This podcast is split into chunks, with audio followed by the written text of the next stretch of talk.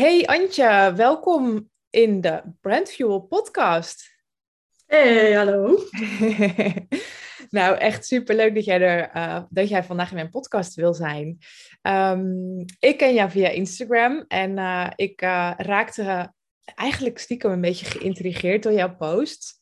Um, ja, jij hebt een schrijfstijl die ogenschijnlijk super makkelijk uit je pen vloeit. Je bent scherp, maar toch met een zacht randje. En je hebt droge humor. En nou ja, stiekem heb ik gewoon een zwak voor mensen die heel goed kunnen schrijven. Dus uh, ja, eigenlijk raakte ik daardoor met jou in gesprek. En um, misschien leuk als jij eventjes in je eigen woorden omschrijft wat je doet.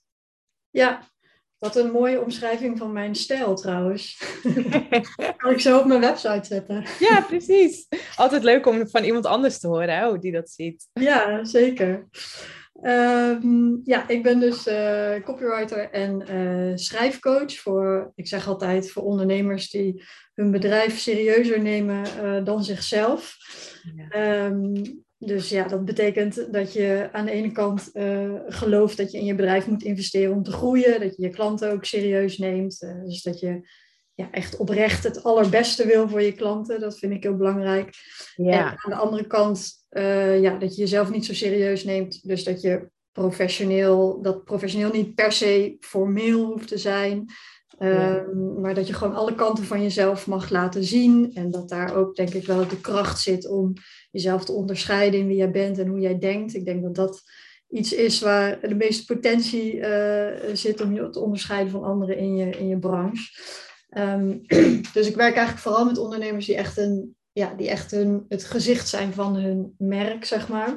Ja. En dat doe ik dus aan de ene kant uh, uh, door de teksten voor hun te schrijven. En aan de andere kant kan je me ook inhuren om zelf beter te leren schrijven. Ja. Als je het uh, samenvat, help ik ondernemers gewoon om meer te klinken als zichzelf. Ja.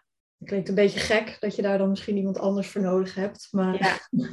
Nee, ik denk dat dat heel herkenbaar is voor heel veel mensen. En ja, ja als ik naar mezelf kijk, dan uh, ja, dat, dat, dat is absoluut iets wat ik ook echt heel moeilijk vind. En waarvan ik ook lang dacht, ja, hoe kan iemand anders je daarbij helpen? Maar ik denk juist dat dat, uh, dat, ja, dat ervaar ik nu ook zelf met een business coach. Maar ook inderdaad door mensen zoals jij. Dat ik juist zie hoe goed dat kan werken. Omdat je heel goed natuurlijk bij mensen kan pinpointen van, oh, dit is een leuk verhaal, hier moet je iets mee doen. Ja, precies. Ja, het is, heel, het is heel gek hoe dat in de praktijk werkt. Maar voor veel ondernemers is het inderdaad zo dat je, als je voor je bedrijf moet gaan schrijven, dat je, ja, dat je jezelf dan toch ineens een beetje kwijtraakt of zo. Doordat Ja. je professioneel, veel zakelijk probeert te zijn. Want je moet wel, Precies. mensen moeten je wel serieus nemen. Of doordat je het misschien heel ongemakkelijk vindt om over Ja. jezelf te hebben. Dat is Ja. natuurlijk hartstikke menselijk. Ja, dat. En ook, Veel eh, doen. eh, ja, Ja. dat eh, Ja, en-.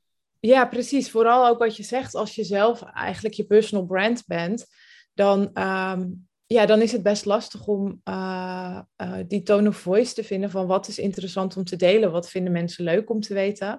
Ik denk dat veel ondernemers, als ik voor mezelf spreek, geldt dat in ieder geval wel, dat ik vaak denk, ja, wie zit hierop te wachten of wie vindt dit interessant? Ja.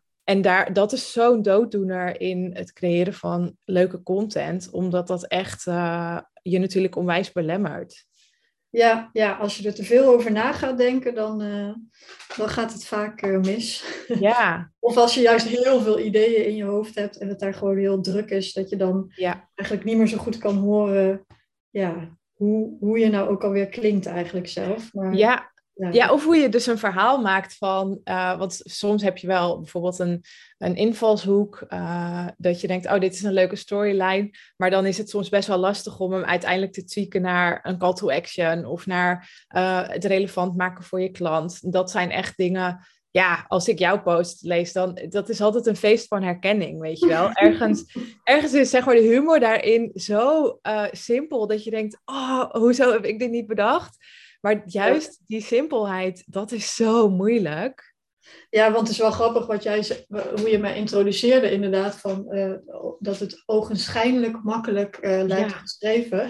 Ja, En dat is dus precies, eh, het is echt heel veel werk om iets eruit te laten zien Ja. alsof het heel weinig werk was. ja, Maar dat is natuurlijk wel, ja, als het er zo uitziet, dan is het voor een lezer ook makkelijk om uh, er doorheen te, te komen. Dus uh, ja. het gaat niet vanzelf hoor. Er zit, er zit hartstikke veel werk bij mij in. ja, precies. Dus dat heb jij ook nog steeds wel. Als je gaat zitten, dat dat echt niet uh, in één keer zo uit je pen vloeit. Dat je echt wel. Hoe doe jij dat? Ga je bijvoorbeeld flow schrijven en dan ga je daarna schrappen? Of heb je daar een methode voor? Um, ja, nou, ik schrijf sowieso heel veel dat is eigenlijk echt de beste tip die ik kan geven als je beter wil leren schrijven, is gewoon heel veel schrijven. Ja. Um, en uh, nee, het gaat inderdaad niet in één keer. Ik ben altijd blij dat uh, mijn eerste versies, dat niemand die ooit leest. Want het is echt uh, one big mess. Ehm, dus ja, ik, ik, ik schrijf gewoon heel veel dingetjes op. Gewoon dingen die in mijn hoofd ploppen of dingen die, die ik meemaak of die gebeuren. Ja. Uh, soms gewoon kleine aantekeningen, maar soms schrijf ik ook even iets uit. Uh, ja. Dus ik heb overal briefjes en notities uh, op mijn bureau, maar ook in mijn telefoon en, ja. en met gewoon schrijfdingetjes. Ja. En die, ja, soms schrijf ik iets dan uit als ik echt specifiek voor een post of een nieuwsbrief of wat dan ook ga schrijven, dan dan ga ik het uitschrijven. Dan bedenk ik vaak wel een beetje een soort opbouw. Van hoe wil ik naar mijn punt toe komen. Ja. Uh, dus dat zal hartstikke... Ja, er zit, zit er gewoon structuur en een gedachte achter. Ja. En als ik het dan heb uitgeschreven, dan leg ik het weg. En dan kijk ik er vaak pas een dag later nog een keer naar. En dan ga ik oh, fine-tunen, schrappen. Ja. Dingetjes toevoegen die het net bijvoorbeeld wat grappiger maken. Of wat duidelijker. Ja. Uh, dus, dus dat uh, zitten heel veel stappen in, inderdaad. Ja. In één keer. Nee, precies. En inderdaad, daar was ik al benieuwd naar hoe, hoe, of jij daar een systeem voor hebt. Want dat, ja, ik denk dat dat voor veel ondernemers ook wel herkenbaar is. Dat je uh, inderdaad overal boekjes en notities en, en post-its hebt. Ja. Dat daar eigenlijk, ja, helemaal. Dat, daar is ook bijna geen app voor om dat een soort van te structureren. Nee, er zijn wel er zijn, er zijn apps die. Uh, uh, ik, heb wel, ik heb van alles gedownload, omdat ik inderdaad. Mijn systeem is eigenlijk gewoon chaos. dat zal elke creatieveling, ja. denk ik, herkennen. Ja. Dus ergens heb ik dat gewoon maar omarmd, dat, ja, dat, uh, dat, dat zo is. Maar er zijn wel apps zoals. Ik, wat mensen mij vaak aanraden is bijvoorbeeld Todoist. is een app die veel mensen gebruiken. Ja. En, maar ja, ik heb hem wel op mijn telefoon staan, maar uiteindelijk heb ik toch nog steeds heel veel briefjes en zo. Dus ja, werkt het niet. En ik heb ja. ook um, uh, Things, is een app. Die heb ik volgens mij uit het boek Grip van ja. Rick Pastoor. Wel echt een heel fijn boek trouwens, als je oh, iets meer structuur wil, wil krijgen. Leuk. Maar die heb ik dus nog niet gebruikt. Dus uh, Oké. Okay. stap nee, ik downloaden. Maar, uh... Ja, precies. Zo heb ik ook een aantal apps waarvan mensen dan wel zeggen: Oh, dat is dus handig. Uh, die app is handig. Maar in die end gebruik ik dat inderdaad ook niet. Ik denk dat de meest gestructureerde app die ik gebruik Trello is. Um, oh. En die vind ik dan vaak voor content ideeën ook weer niet. Wat ik wel een leuke tip vind, is zo'n gewoon een, een pot op je bureau waar je post-its in doet met. Um, ideetjes voor content. Uh, ja, op het moment dat je, dat je er dan eentje gaat schrijven en je hebt geen inspiratie, dat je er daar een uit kan halen en dan uh, dat als onderwerp bijvoorbeeld kan gebruiken. Ja, dan kan je ook een beetje verrast worden door je eigen ideeën. Ja, precies. En soms is het ook net dat je uh, op het moment dat je dan dat idee hebt, dan uh, heb je daar weer een ander verhaal bij dan dat je dat eens een paar weken later weer terugleest. Dat je denkt, oh ja, wat was ook weer mijn invalshoek hiermee? En dan kan je daar weer een ander verhaal soms van maken. Ja. Uh, maar ik herken heel erg inderdaad ook wat jij zegt. Uh, uh, dat, dat juist dat ogenschijnlijk makkelijke, daar zit zoveel werk in. Dat, dat zie ik natuurlijk in mijn designs ook. Hoe je, je eerste ruwe schets is eigenlijk nooit hoe het gaat worden. Het is juist dat final tweaken naar dat het perfect is. En dat ziet er dan zo simpel uit dat ja. je bijna je weg ernaartoe vergeet. Ja, ja nee, die, uh, die laat ja, en dat, zien. Ja, precies. Ja, en ik, ik denk ook voor veel mensen die dus schrijven niet als, um, uh, als, als hun ja, core business hebben. Uh, als ik naar mezelf kijk, dan ben ik aan de ene kant ben ik bijvoorbeeld, ik kan echt drie uur bezig zijn met het schrijven van één post, wat ik dus super veel tijd vind. Mhm. En tegelijkertijd kan ik er ook weer niet het geduld voor opbrengen om dat een dag te laten rusten, weet je wel. Dus vaak als ik het schrijf, wil ik het ook meteen posten. Ik, ik kan bijvoorbeeld ook gewoon niet vooruitwerken daarmee. Vijf posts schrijven en dan eh, twee weken vooruit kunnen, bijvoorbeeld. Hoe, hoe heb Ja. jij dat? Nee, dat, eh, ik doe dat ook niet. Eh, omdat ik dat inderdaad ook niet kan. Maar ik, heb wel altijd, ik ben wel altijd heel erg jaloers op mensen die dat wel kunnen. Ja, Ook, ook veel rust geven. ja, Ehm, maar ik moet er ook wel bij zeggen dat ik bijvoorbeeld op Instagram niet eh, heel strategisch of zo te werk ga. nee. Ehm, dus ik- ik denk wel dat dat iets is wat helpt om, eh, ja, om, om er minder tijd aan kwijt te zijn en wel eh, eh, consequent te blijven produceren, zeg maar. Ja, Maar ik, ehm, nee, ik, ik schrijf toch wat meer vanuit eh, mijn inspiratie. ja. En, eh, Beetje Ja. inspired action. ja, maar dat betekent wel, denk ik, dat je iets minder produceert. Ik denk als je het meer Ja. inplant, dat je dan wel meer content maakt. Ja, precies. En hoe heb jij ehm, dat je. Het is natuurlijk, het wordt heel verleidelijk om bij alles wat je doet in je leven dat door een contentbril te gaan zien.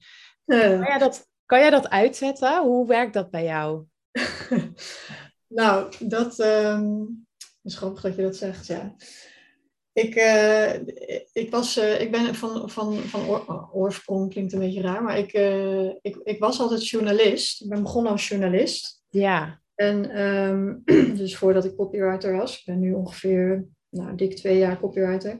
Dus ik heb daarvoor ruim tien jaar als journalist gewerkt. Mhm. En eh, ja, in de journalistiek ben je natuurlijk, zijn je ideeën en de verhalen die je ziet ook je brood. Dus eh, ik ben echt getraind in dingetjes zien. Mhm. Ja. Eh, dus mijn brein was is sowieso al helemaal afgesteld op eh, ja, alles opzuigen wat je om je heen, wat om je heen gebeurt. Gewoon hele kleine detaildingen. ja, Ehm, en nu als copywriter heb ik dat nog steeds wel nodig inderdaad voor content. Dus ik doe het nog steeds. Maar ja. voor mijn gevoel eigenlijk al veel minder dan eh, als journalist. Omdat je, Ja? ja, omdat je dan gewoon... Al, ja, je, bent, je staat gewoon altijd aan om verhalen te vinden. Ja, precies. Hoe, hoe doe je dat? Heb je daar tips voor? Hoe je dat, eh, kan, je, hoe je dat kan trainen of hoe je dat kan zien? Of hoe je eh, ja, inspiratie haalt uit kleine dingen om je heen? Ehm, ja, het is, wel, het is wel echt iets wat je een beetje moet oefenen door met een bepaalde bril naar de wereld te kijken. En eh, dat is eigenlijk ook wel meteen een schrijftip. Dat als je content maakt, we hebben vaak een beetje de neiging om eh, hele grote verhalen te vertellen. Dat je eigenlijk Ja. met elke post die je schrijft eh, moet inspireren. Eigenlijk wil je met elk stukje content iemands leven veranderen, bij wijze van spreken. Mhm. Maar dat, dat hoeft helemaal niet. Het kan echt in hele kleine dingen kan al, eh, kan al een verhaal zitten. Ja, En ja, hoe, hoe ga je dat zien? Dat is gewoon echt door eh, dingetjes op te schrijven. ehm, gewoon die, die je opvallen. Of als je iets grappigs hoort op de radio. Of een ja. gesprek naast je op het terras. En dan Ja. hoef je nog helemaal niet te weten wat je daarmee gaat doen. Nee, Ehm, maar door gewoon alles te noteren, eh, ja, stel je eigenlijk die antenne al een beetje af op eh, dat soort dingen te gaan zien. ja, precies. Dus dat is gewoon training eigenlijk. Ja, ja, leuk. Ja, en ehm, ja, wat wel leuk is, jij had dus laatst een, een, een eh, post gedeeld over jouw route eigenlijk naar het ondernemerschap. En Ja. ja. ja, ik vond dat een hele leuke post hoe je dat had gedaan. Dus die heb ik meteen als inspiratie gebruikt ook om zelf een stukje daarover te delen. En dat was eigenlijk ook weer een reden waarom wij met elkaar aan de praat raakten ehm, en besloten om deze podcast te gaan opnemen. Want wij hebben beide best wel eh, ja, een, een, eh, een, een studieweg achter de rug, laten we het maar zeggen. ja. Jij hebt echt eh, vier studies gedaan. Kan je daar iets meer over vertellen en hoe dat jou eh, ja, eigenlijk ook heeft gebracht tot waar je nu staat? Ja. Ehm, ja, ik heb inderdaad vier, eh, vier studies gedaan. Niet allemaal afgemaakt hoor. Maar ehm, nou, eigenlijk vind ik altijd dat ik vijf studies heb gedaan, want ik heb ook veel gereisd. ja. Uh, ik denk dat ik daar misschien nog wel meer van heb geleerd dan van al die studies bij elkaar. Nou, zeker. Dat is inderdaad wel een mooie, ja. Ja, en dat begon ook eigenlijk um, toen ik um, eindexamen, in mijn eindexamenjaar zat op de middelbare school. Ja. Toen, uh, ik, ik wist niet wat ik wilde gaan studeren. Ik vond het ook heel stom dat ik uh, iets moest kiezen, terwijl ik een beetje zo'n opstandige puber, terwijl ik gewoon van de helft van de studies het bestaan niet eens afwist. Ja. Ja. En, uh, toen was er op een gegeven moment een vriendinnetje van mij die het ook allemaal niet wist en die zei van, uh, ja, we kunnen ook gaan reizen. Ja. Toen dacht ik, oh ja, dat is, nou, dat, daar had ik wel zin in. Ja. dan, dan hoefde ik A, niet meer te kiezen, kon ik dat een jaar uitstellen. Ja. En uh, B, gewoon ja, lekker op avontuur. Ja. Dus, uh, maar ook een beetje in een opwelling van ja, ja, leuk. Maar toen kwam zij op een gegeven moment echt met van die formulieren aan van een visum aanvragen. En uh, we zouden dan wel met een organisatie gaan uh, reizen. Dus daar moesten we ook allemaal formulieren voor invullen. Ja. Dus toen, ja, toen ging ik ineens reizen. en waar, waar gingen jullie toen naartoe?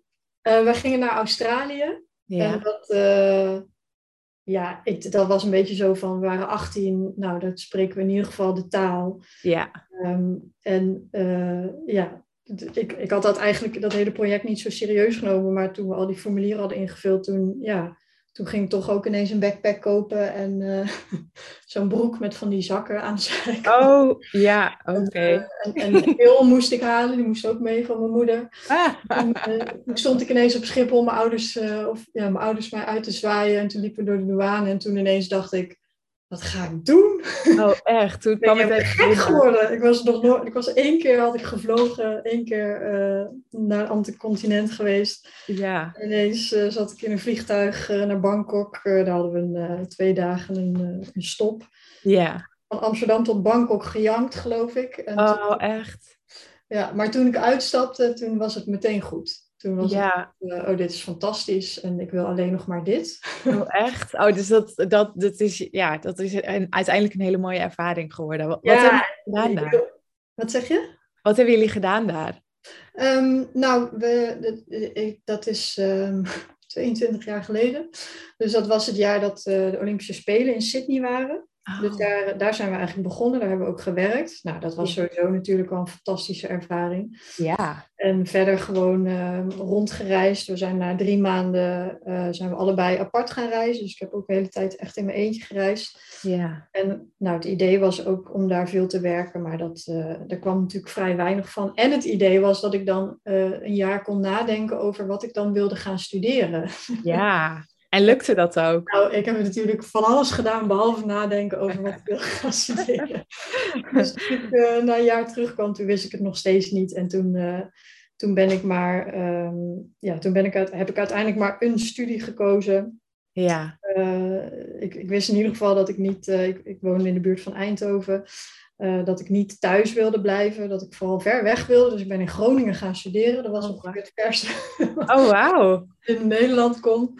Ja. En, uh, ja, toen heb ik, uh, ik ben begonnen met Romaanse talen en culturen. Dus dat is eigenlijk, ik koos toen voor Spaans. Je moest dan één taal kiezen en dan had je nog wat cultuurvakken. Dat vond ik op zich wel interessant, maar ik vond dat Spaans heel saai en schools. Oh ja. Um, ik had wat vriendinnetjes, die zaten altijd te studeren in de bibliotheek. En die vriendinnen studeerden allebei geschiedenis. Ja. Ik was heel jaloers naar hun boeken te kijken. Er waren allemaal mooie, spannende verhalen. En dat leek Ja. me echt heerlijk. Ja. Dus toen, uh, na een jaar woordjes stampen en grammatica regels leren en zo, uh, ben ik uh, overgestapt naar geschiedenis. Ja. Dat vond ik wel echt een hele leuke studie. Maar ja, toch nog wel een beetje veel van hetzelfde. Mhm. Um, dus toen heb ik na een propeduise geschiedenis ben ik overgestapt naar uh, internationale organisaties en internationale betrekkingen heette dat, hele mond vol. Ja. Maar dat was de ideale studie voor mij, want dat, was, um, dat volgde je bij verschillende faculteiten had je dan vakken. Dus je had rechtenvakken en economievakken en ook nog weer een vreemde taal en uh, ook geschiedenisvakken, politicologie. Dus er was Ja. een beetje van alles wat. Dus Ja. eigenlijk nog steeds niet helemaal te kiezen. Dat is een beetje het thema in mijn leven, denk ik. Ja. Uh, dus dat heb, ik, uh, dat heb ik afgemaakt. Alleen, dat was ook wel echt een hele leuke studie. Alleen toen ik ging solliciteren, toen, ja, alle banen waar ik een beetje voor in aanmerking kwam, die vond ik eigenlijk allemaal een beetje saai. Een beetje, ja, dat was allemaal voor NGO's en onderzoeksinstituten. Ik wilde gewoon heel graag iets doen. Ja. Ehm, en ik, heb ja, ik ben ook altijd wel veel creatief bezig geweest. Dus ik, dat, ja, dat zat ook. Ik vond onderzoek doen en zo en dingen leren ook wel heel leuk. Maar ik wilde ook graag iets creëren. Dus toen op een gegeven moment na het solliciteren, nou, dat werd hem allemaal steeds maar niet. En toen stuurde mijn moeder een advertentie door in de krant voor een uh, journalistiekopleiding. Ja. Een postmaster. Ja. En toen dacht ik, oh, dat is leuk. Ja. Uh, toen heb ik me daarvoor aangemeld en toen werd ik aangenomen en toen was ik uh, een jaar later ineens uh, journalist. Ja, wat dus dat heb ik tien jaar gedaan. Ja, wat mooi. Ja, ik hoor ook, ik, ik herken heel veel in jouw verhaal. En heb jij ook moeite gehad met, met het schoolsysteem, hoe, het, hoe, dat, hoe dat werkt? Want ja, je bent super breed georiënteerd en geïnteresseerd. Um, dat herken ik heel erg. En dan kom je in zo'n studie terecht en dan blijkt het ook gewoon, ja, dan blijken er heel veel saaie dingen in te zitten.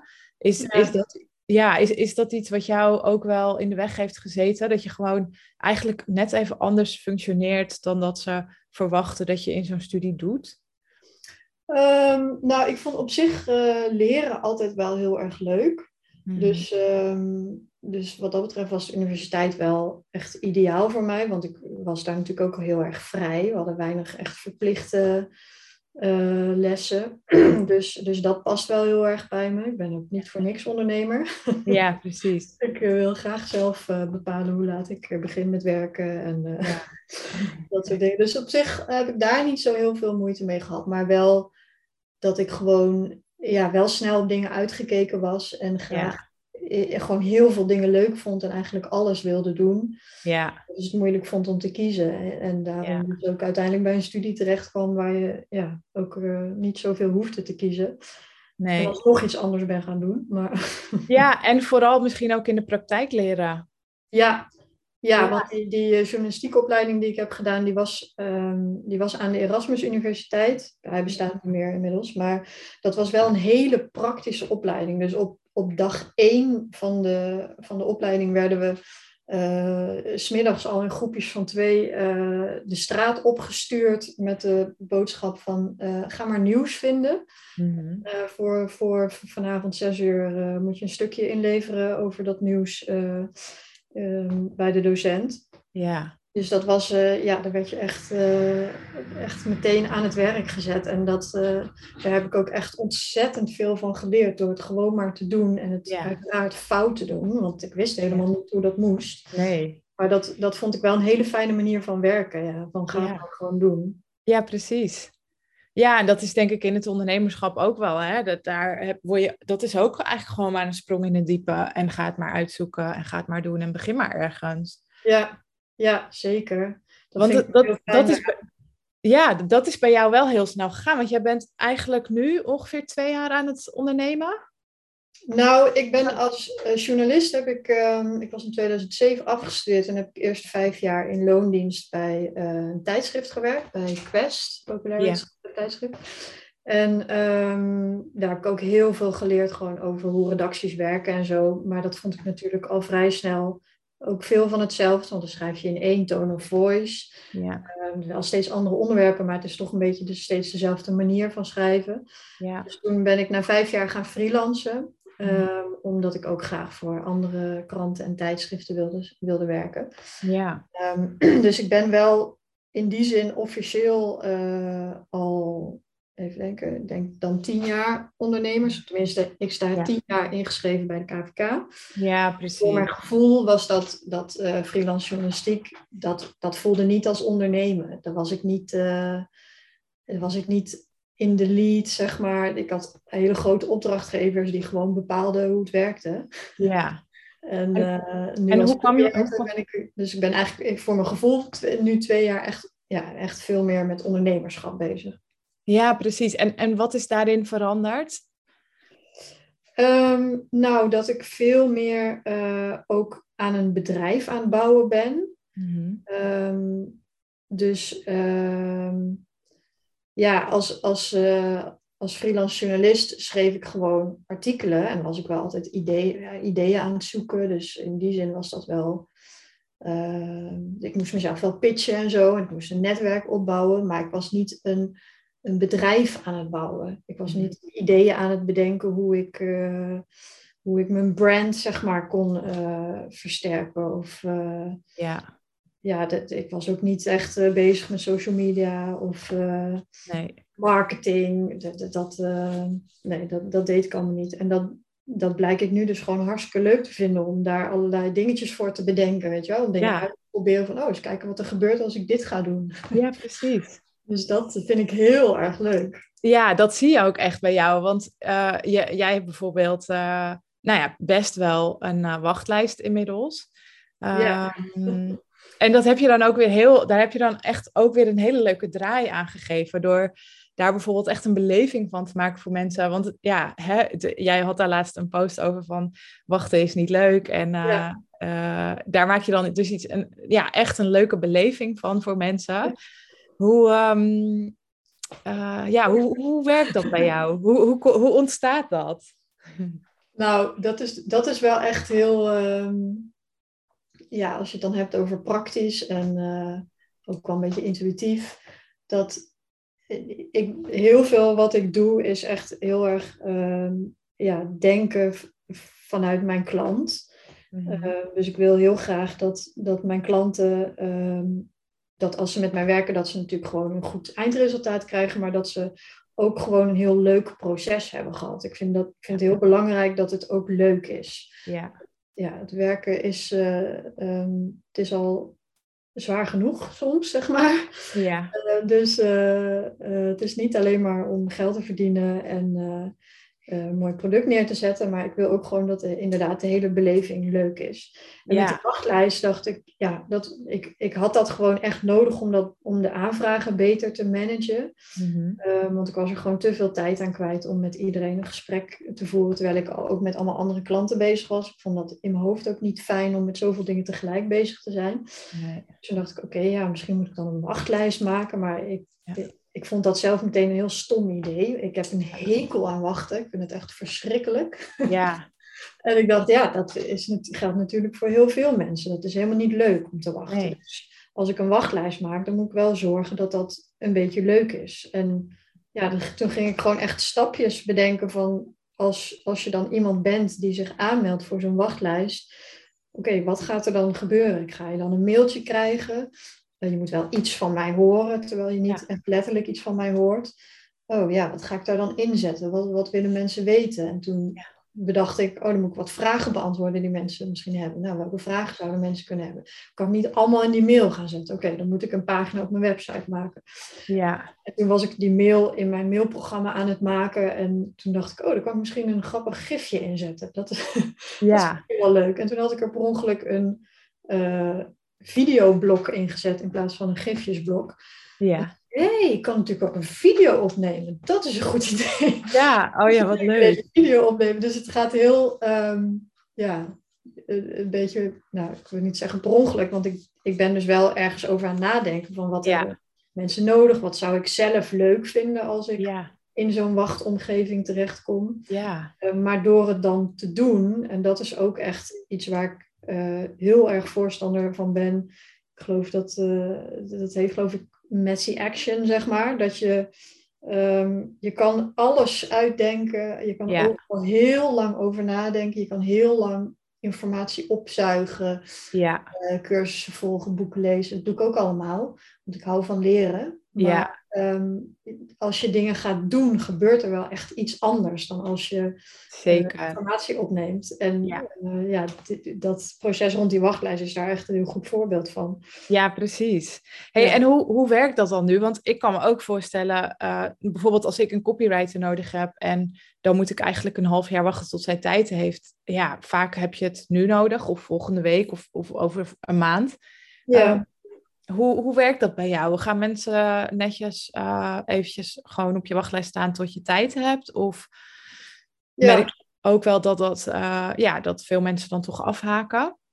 Ja, nou dat is, ik heb hem dus nog niet zo heel lang. Uh, dus ik, uh, het is ook nog een beetje een experiment. Mhm. Maar ehm, in, in de mail bijvoorbeeld die, uh, die je van mij krijgt, um, staat ook van: hey, ik vind het superleuk als je, als je alvast iets over jezelf vertelt, wat je precies nodig hebt, wat je doet. Mhm. Um, en als ik dan het, bijvoorbeeld, als iemand dan iets omschrijft waarvan ik denk van. Uh, want ik ben ook nu ja, een soort netwerk aan het verzamelen van copywriters die een beetje op dezelfde manier als ik werken. Ja. Dat als ik dan iemand zie waarvan ik denk, oh, maar die, die past misschien ook heel goed bij die, dan kan ik je ook gewoon doorsturen, zodat je wat eerder um, misschien met iemand anders aan de slag kan. Ja. Um, en ja, sommige mensen, als je het echt heel snel nodig hebt, dan, uh, dan, dan ben je ja, heel graag mensen die, uh, die vooral voor, ja, bij mijn, voor mijn stijl zeg maar, komen, die daar uh, op aanslaan, uh, wil ik heel graag helpen. Want ik wil heel graag met z'n allen het internet een beetje leuker en inspirerender en minder saai maken. Ja. maar ja, ik ben dus ook naar manieren aan het zoeken om dat ook op andere uh, andere manieren te kunnen doen dan wat je ja, puur één op één met mij uh, kan doen. Omdat, dat, uh, omdat ik gewoon niet, ja, ik heb maar zoveel uren in een dag. En, ja, precies. Ja, dus dat is nog, dat is ook nog een beetje zoeken. Maar sommige mensen ja. die zetten ook gewoon hun naam op de wachtlijst omdat ze nog aan het oriënteren zijn en gewoon graag een keer met mij willen sparren en kijken of dat past. En dan heb je natuurlijk minder haast. ja, precies. En, en in het verlengde daarvan denk je bijvoorbeeld ook na over een groepstraject, zodat je meer mensen tegelijk zou kunnen helpen? Ja, ja daar ben ik ook wel over na aan denken. En over misschien uh, ook wat kleinere cursussen. Mm-hmm. Uh, om inderdaad ook naar ja, andere manieren te zoeken om in ieder geval al iets te kunnen doen. Misschien is dat dan nog niet alles wat je nodig hebt, maar uh, ja. ook voor mensen die gewoon op een wat laagdrempeligere basis met samenwerken met mij kennis ja. willen maken over wat dat voor ze kan doen. Ja. Want op dit moment zijn al mijn trajecten gewoon nog best wel groot. Dus ik kan me ook voorstellen ja. dat niet iedereen meteen zo'n uh, zo'n groot aanbod zoekt. Nee, precies. Ja, ja. Dat, uh, dat herken ik wel. En hoe, um, hoe werkt dat voor jou om daarin... Uh, want je één op één werken is echt wel... dat, tenminste dat merk ik zelf, uh, je marketing daarvoor doen is echt wel anders dan voor bijvoorbeeld groepstrajecten. Ja. Um, ja, communiceer jij daar op een andere manier voor om, om, om dat zeg maar te vermarkten? Wat, wat voor dingen doe jij daarvoor? Um, de, wat, wat bedoel je precies? Wat vind jij het meest anders daarin? Nou, ik merk dat um, uh, ik heb bijvoorbeeld zelf vorig jaar een template shop gelanceerd en ik kwam erachter dat, uh, dat marketing daarvoor doen, dat dat eigenlijk helemaal niet bij mij past. Ik vind dat, ik loop daar echt op leeg. Ik vind dat, uh, je moet daar best wel zichtbaar voor zijn. je moet ook natuurlijk een grotere doelgroep aanspreken, want je moet daar meer van verkopen om het een beetje, um, nou ja, rendabel te maken. Ja, um, meer massa. Meer massa, ja. Ja dat, dat, ik vond dat zelf wel, uh, wel ingewikkeld. Hoe, hoe, hoe zie jij dat? Ja, nou ja, ik heb natuurlijk nog niet zo'n uh, product. Dus uh, mm-hmm. ik ben ook nog niet actief dat soort marketing aan doen. Nee. Maar um, ik, ik vind het wel belangrijk om dan een een weg daarin te vinden die ik inderdaad zelf ook heel leuk vind. Ja. En um, het, kan, het kan natuurlijk op allerlei manieren. Dus je, je moet vooral iets kiezen um, qua marketing tool of strategie die echt heel erg bij jou past. Dat is voor iedereen denk ik anders. Ja. Maar waar ik, wat ik heel erg leuk vind is uh, e-mails schrijven. Mm-hmm. dus ja. ik uh, focus op dit moment heel erg op mijn uh, mailinglist. Ja. Dat is nu nog mijn nieuwsbrief, maar die krijgt binnenkort ook een andere naam. Ja. Uh, en uh, daar ligt voor mij nu de focus om uh, ja, op die manier zeg maar, een publiek op te bouwen en ook onderweg zeg maar, gewoon mensen te inspireren met kleine dingetjes. Maar als ik dan op een gegeven moment echt iets te verkopen heb, ja. dan, ja, dan, is, dan ga ik dat natuurlijk ook met mijn, met mijn mailinglist delen. Ja, precies. En, maar zit daar dan een verandering in voor jou? Want je zegt nu zelf eigenlijk al van ja, ik vind dat leuk om gewoon kleine dingen te delen en gewoon om daar verhalen te vertellen. Ja. Ehm, misschien ook omdat er nog niet heel strategisch iets achter zit. Op het moment dat daar wel iets achter gaat zitten van hé, hey, ik heb eigenlijk nu een product die ik wil verkopen, wordt dat dan anders voor jou? Nou, ik denk het niet, omdat ik, uh, ja, ik schrijf mijn mails ook heel erg gewoon uh, als verhalen. En mhm. ook, nou ja, deel, de stijl sluit natuurlijk wel heel erg aan op wat ik op, bijvoorbeeld op Instagram doe. Dat het gewoon heel erg als mij klinkt. Het, ja. Dat is ook echt uh, de bedoeling dat je het, dat het op die manier voelt, dat je me gewoon beter leert kennen. En ja. dat gewoon mijn, mijn stijl daarin zit. Ja. Dus ik denk niet dat dat anders is als ik iets te verkopen heb. Ik vind het ook helemaal niet vervelend om iets te verkopen, want het is niet dat ik het door je strot duw, maar dan heb ik gewoon iets waarvan ik denk dat het heel tof voor je is. Ja, precies. en dat je er heel veel plezier ook uit gaat halen, want dat moet, is bij mij altijd de voorwaarde bij alles wat ik doe. Ja. Bij dingen, producten die ik verkoop. Dus uh, uh, nee, ik denk dat dat gewoon uh, dezelfde soort mails blijven. Ja, ja mooi hey, en um, um, wat is jouw grootste uitdaging in het ondernemerschap? Um, ja, ik vind sowieso het hele ondernemerschap één grote uitdaging. Ja?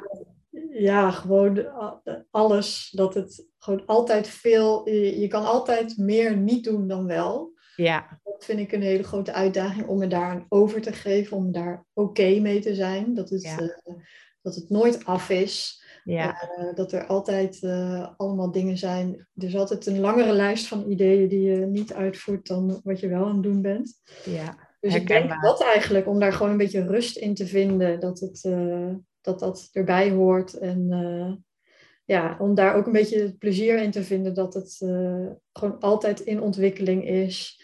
Ja. Dat je altijd weer iets anders kan beslissen, dat dat ook gewoon mag. Ja. um, ja, om daar geen, uh, niet, niet, geen stress van te krijgen, maar dat gewoon uh, het leuk onderdeel van het spel te vinden, zeg maar. Ja, precies.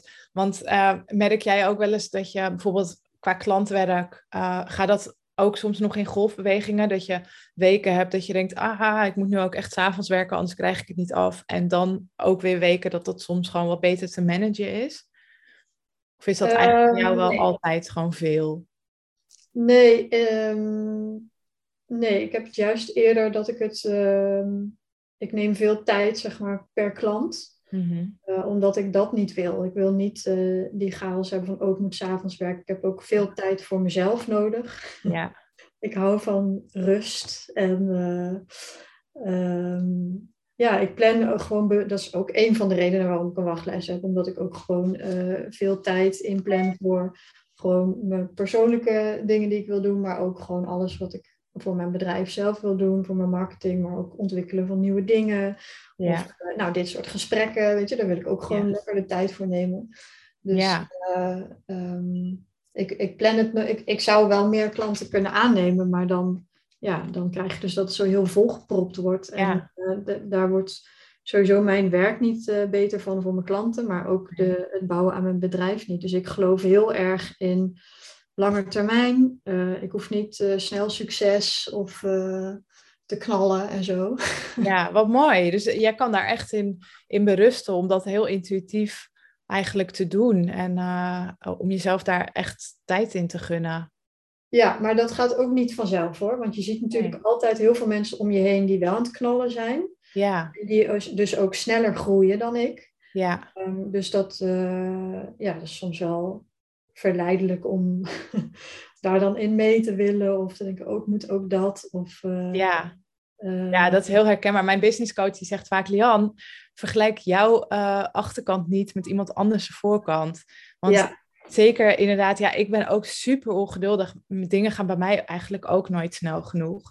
Ja. En dat kan ook echt een frustratie zijn om ja. dan die groei bij anderen te zien. Terwijl die groei misschien helemaal niet zoveel sneller is bij hun. Alleen, uh, ja, wat ik bijvoorbeeld altijd gewoon, waar ik jaloers op kan zijn bij anderen, is gewoon hun hoe zij hun proces delen. Want ik heb, voor mijn gevoel deel ik mijn proces altijd een beetje in flarden en is dat nooit helemaal gestructureerd en opbouwend. En Um, terwijl ik dat eigenlijk wel heel leuk vind om te delen, maar vaak gewoon niet zo goed weet hoe of zo. Ja. En daardoor lijkt het soms bij anderen alsof ze dan zo'n hele gestructureerde opbouw hebben in hoe ze een bedrijf bouwen. Terwijl ik dan bij mezelf vaak het gevoel heb van ja, ik ben maar wat aan het doen. En dat is helemaal niet altijd zo gestructureerd. Terwijl ja, gaat dat überhaupt bij iemand gestructureerd, weet je wel? Ja, dat, dat is natuurlijk heel vaak gewoon dingen komen ook op je pad. Of wat jij ook zegt, van ja, je moet gewoon dingen aanpakken, gaan proberen, gaan doen. En je moet niet alles uitdenken tot, tot het helemaal perfect is en het dan pas gaan lanceren. Ja, nee, ik noem dat ook altijd uh, propjes schieten tegen het plafond. Heb je ongetwijfeld wel eens gedaan vroeger op school. Uh, ja. Wilde, en dan, weet je, sommigen blijven plakken, anderen niet. Precies. dat je gewoon een beetje gaat uitvinden van wat werkt uh, ja. wel en niet. Maar het is denk ik wel ook heel erg verschillend per persoon. En dat is ook iets waar ik ja, wat ik ook gewoon heel vaak tegen mezelf zeg, um, en waar ik ook wel heel erg in geloof, is ja, wat, wat voor de een heel goed werkt, hoeft voor de ander helemaal niet te werken. Dus de, sommige mensen hebben wel heel erg dus die, gewoon wat meer structuur nodig en wat meer uh, strategisch. En ik, ik denk ook strategieën uit hoor. Dus het is niet als alles bij mij allemaal maar zo heel spontaan, want dat werkt natuurlijk ook niet nee. voor alles. Nee. Maar um, ja, iedereen is ook anders. En ik vind het zelf wel altijd heel leuk als andere mensen inderdaad uh, iets van hun proces delen. Ja. Jij bijvoorbeeld van de week had gedeeld over hoe je logo tot stand is gekomen. Dat vind ik echt super tof om te zien. Denk, oh, ja. Dus ja, dat snap ik. Dingen. Ja, ja, precies. Ja, dat zijn superleuke dingen. En vooral omdat dat natuurlijk ook een beetje mijn vak is. Dus dat is ook, dat, ik vind dat zelf ook superleuk om te zien bij anderen. En vooral als het dan een beetje gaat over iets waar ik niet zoveel verstand van heb. Dat is toch ja, dan, dan krijg je ook wat meer een kijkje in. Uh, ja, weet je, het is, het, we leven natuurlijk heel erg nu in een tijd waarin iedereen altijd maar perfecte plaatjes deelt. Terwijl vaak de weg naar iets toe veel interessanter is. Ook met alle, alle hordes die je neemt en alle struggles die je tegenkomt. Daar, zit het, daar, daar zitten natuurlijk echt die verhalen waar je je in kan herkennen. Ja, ja dat vooral. Het is gewoon heel herkenbaar natuurlijk voor, voor anderen. En ja, iedereen. iedereen heeft mislukkingen en dingen die eh, anders liepen dan ze hadden bedacht. En uh, ja. ja, maar de, daar zit, dat is echt super cliché, um, uh, saai verhaal, maar daar zitten wel gewoon heel vaak ook heel veel lessen in. Precies. Dus, dus dat is ook nuttig. Zeker, ja. En ook wel, uh, zoals naar met die template shop, daarvan dat was echt een klus om te bouwen. En daar ben ik echt heel lang mee bezig geweest. En uiteindelijk stond het. En toen dacht ik, ja, oké, nou ja, die marketing dus is echt wel een dingetje. En toch heb ik dat losgelaten. Want ik dacht, ja, je kan dan wel daaraan blijven hangen, omdat je er zoveel ontwikkeltijd in hebt zitten. Maar ik weet dat die links of rechtsom weer terug gaat komen in een andere vorm. Ja, altijd. Ja, en dat, dat is ook wel iets wat, um, wat je soms, ja, wat je dan, waar je ook gewoon dan aan de ene kant voor moet durven gaan en ook weer moet durven loslaten um, met het vertrouwen dat het dus wel weer uh, doorontwikkeld kan worden op een manier dat het uiteindelijk wel gaat passen. Ja, dat is net als met klanten die uh, misschien net niet helemaal lekker past of wat gewoon niet zo lekker liep. Dan kan je ook helemaal in die frustratie gaan zitten van ja. Uh, dit, dit, is niet hoe ik het wil, maar het levert je natuurlijk wel heel veel kennis op voor de volgende keer ook in je communicatie en zo. Ja, wat je dus niet wil aantrekken. Ja. Aantrekken als een beetje een, een stom, onprettig woord, want zo werkt het natuurlijk niet precies. Maar nee, uh, ja, ja, dus dat levert je ook weer gewoon uh, nuttige kennis op. Dus, ja, zeker. Ja, hoe, hoe werkt dat trouwens bij jou? Um, als je met een klant in gesprek bent en je merkt van oeh, dit is misschien toch niet helemaal een match. Ehm, ja, doe jij dat op intuïtie? Geef je dat dan ook aan? Uh, wat, wat, doe jij daarmee? Ja, ik doe dat, dat uh, doe ik wel heel veel op intuïtie inderdaad. Want soms, soms weet ik wel gewoon heel duidelijk waarom iemand uh, niet bij me past. Bijvoorbeeld omdat ze nog niet, als iemand echt een starter is en nog niet heel helder heeft um, wie de doelgroep is, of bijvoorbeeld nog meerdere doelgroepen heeft, wat echt helemaal prima is. Hè? Want je moet dat, dat ook nodig om dat gewoon uit te zoeken. Dat je heel veel diensten hebt bijvoorbeeld. Ja.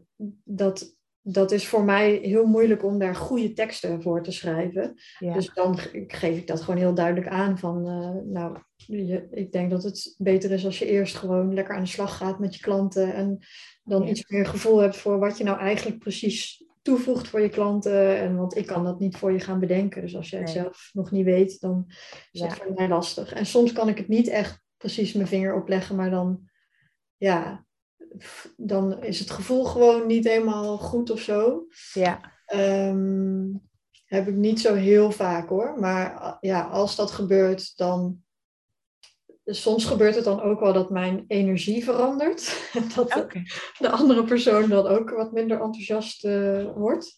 Oh, ja. dat is ook prima. ja, dus dan wordt het een soort uh, natuurlijke selectie dat het niet... Ja, uh, ja. ja. en dat is echt helemaal oké. Okay. Ja hoeft uh, super enthousiast over mij te zijn. En ik denk dat er ook heel veel andere hele goede copywriters zijn of schrijfcoaches die, die je dan misschien veel beter kunnen helpen. Ja. Um, ja. Of, dat, of ik zeg letterlijk dat, dat ik, dat ik dan naar iemand anders verwijs bijvoorbeeld. Maar ja. ja. ik heb dat dus niet heel vaak hoor. Dus ik, nee weet niet hoe wetenschappelijk betrouwbaar dit antwoord nee, nee, maar ik denk, ja, dat, ik, ik, ik hoe, hoe, uh, hoe duidelijker je jezelf positioneert, hoe minder je dat denk ik ook hebt. Want ik denk dat bij jou misschien ook wel veel mensen via Instagram bij je terechtkomen. En ja, ik kan me voorstellen als, uh, je kan bij jou al best wel goed uit je content opmaken wat voor type je bent. Dus ja, ik kan me voorstellen dat dat echt al gewoon een goede selectie uh, geeft. Ja, nou fijn dat dat zo, uh, zo voelt. Ja, nou, dat ik, als ik naar mezelf kijk, dan werkt dat bij mij inderdaad ook zo. Dan, het gebeurt inderdaad nog wel eens dat iemand bij mij komt. Ik heb namelijk hetzelfde als jij. Ik maak ook echt websites uh, op basis van iemands verhaal. En als dat nog niet helder genoeg is, dan is het echt zonde om, uh, ja, dan, dan, dan kan je beter even gewoon, zeg maar, snel tussen aanhalingstekens een website laten bouwen die nog niet um, super erg intuned op, op je hele verhaal. Um, want ja. Anders, ja, de kans is zo groot dat je dan na zes maanden terugkomt en dat het gewoon allemaal eigenlijk weer opnieuw hergedesigned moet worden. En dat vind ik zonde. Dus ja, precies, want je, je de klant betaalt daar wel voor. En uh, dat heb ik ook wel eens gehad hoor, dat iemand bij mij aanklopte die, uh, die meer een soort uh, productenwebsite wilde, die echt heel erg op SEO zat. En, ja. Terwijl ja, de meerwaarde bij mij is vooral ook echt dat ik heel erg in je persoonlijkheid duik en wat ja. jou daarin onderscheidt van anderen. En heel erg ja, dat eigen geluid ga aandikken. En, ja veel meer, uh, ik ben veel meer conversie copywriter dan dat ik je hoog in Google ga brengen. Ja.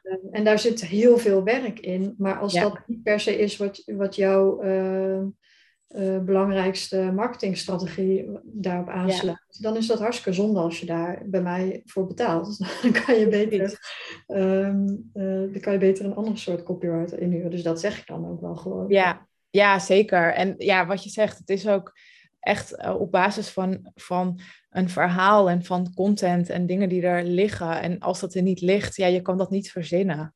Nee, nee. nee ik heb wel echt ook mijn klant nodig om tot het ja. product te komen. Ja, zeker. hey, en wat doe jij zelf om je schrijfstijl steeds te blijven ontwikkelen? Hoe zorg je dat het niet voorspelbaar wordt, bijvoorbeeld? Um, Nou, uh, ja, dus vooral heel veel schrijven. Dat klinkt, eh, ja, klinkt misschien een beetje, een beetje raar, maar eh, ja, hoe meer je schrijft, uh, hoe meer je ook blijft ontwikkelen. Want, ja, hoe, hoe, start jij bijvoorbeeld je dag ook met uh, een stukje schrijven voor jezelf? Hoe, hoe doe je dat? Nee. Las je vaste momenten in?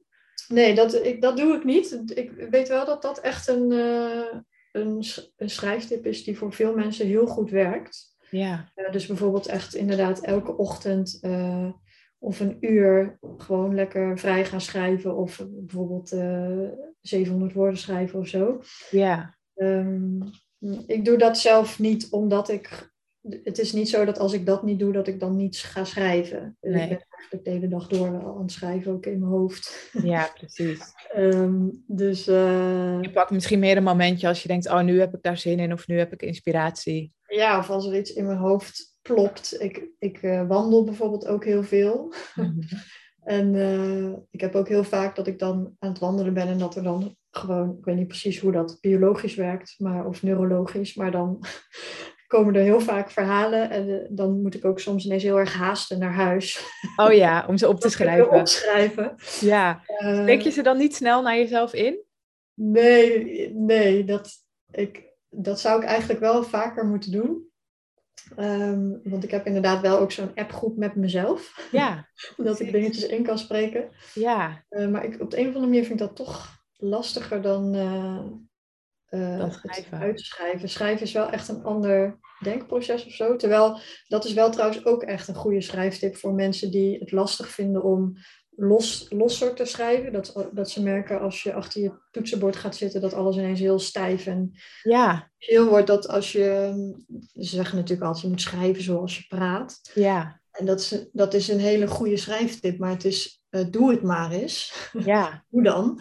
Dus als je dat lastig vindt, helpt het heel erg om inderdaad gewoon dingen in te spreken en dan terug te luisteren en dan te horen hoe je dan eigenlijk praat. ja, Of, eh, door het gewoon tegen een vriendin of zo te vertellen en dat, Ja. dat je vraagt van hey, mag ik het even opnemen wat ik nu tegen jou vertel? Want dan ja. Ja, het is grappig dat je dit zegt, want ehm, dat, dat, daarin werken wij dus inderdaad anders. Want ik heb precies dat. Mijn pen op papier stagneert. ja, Uh, en ik ben veel beter met het uitspreken. Dus ik spreek inderdaad ook, ik spreek wel vaak naar mezelf berichtjes in. Uh, Ja. En inderdaad een post ook wel eens, dat ik dan toch ehm, ja, eerst gewoon ga praten en dan letterlijk maar die zinnen ga overnemen. ja, dat werkt inderdaad heel goed. Ja, en wat ik vooral merk, want dat is grappig dat je dat zei, van soms uh, moet je gewoon doen alsof je tegen een vriendin praat. Ik vind dat dus heel moeilijk om, uh, ook al ga ik doen alsof ik een verhaal aan haar vertel, maar ik kan, het gebeurt me wel regelmatig dat ik bijvoorbeeld met een ondernemer in DM in gesprek ben en Ja. dat ik dingen zeg en dat ik denk, oh kijk, ja, hoe ik het nu zeg, dit kan ik letterlijk zo delen. Dus ik heb het Ja. gewoon letterlijk nodig om echt iemand tegenover me te hebben.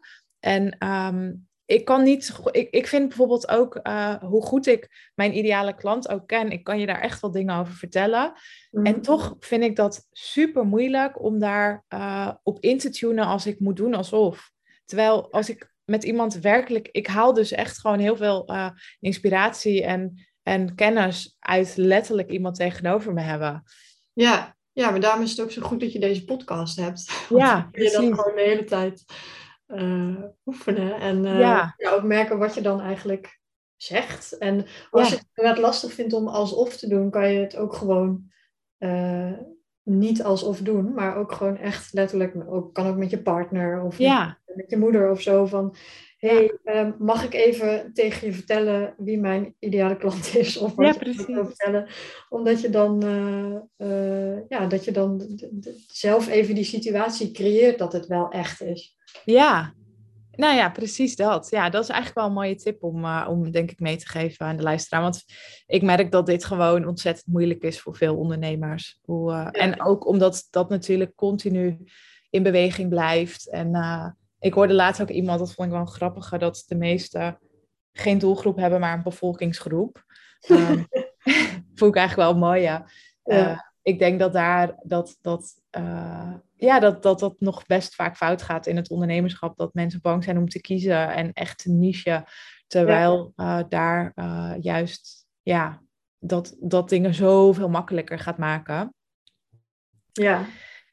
Hey, en um, hoe ziet de toekomst voor jou eruit? Wat is, uh, wat is jouw stip op de horizon met je bedrijf nu?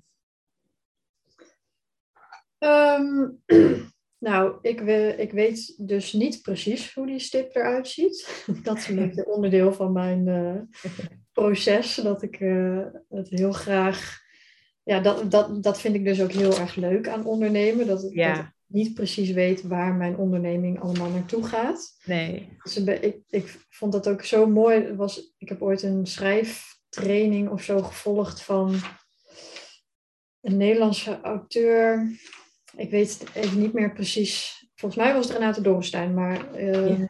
die, die, zei over haar personages. Ja. Eh, dat ze dus aan het begin van een boek, als zij het niet was, dan uh, excuus bij deze, maar het, het was, uh, volgens mij was zij dat ze dan dus ook nog niet weet wat haar personages allemaal gaan meemaken tijdens het verhaal wat ze aan het schrijven is. Ja. Is ook zo'n mooi uh, idee, want je denkt natuurlijk ook van iemand die een boek schrijft van ja, die heeft het verhaal bedacht en die gaat dat gewoon opschrijven.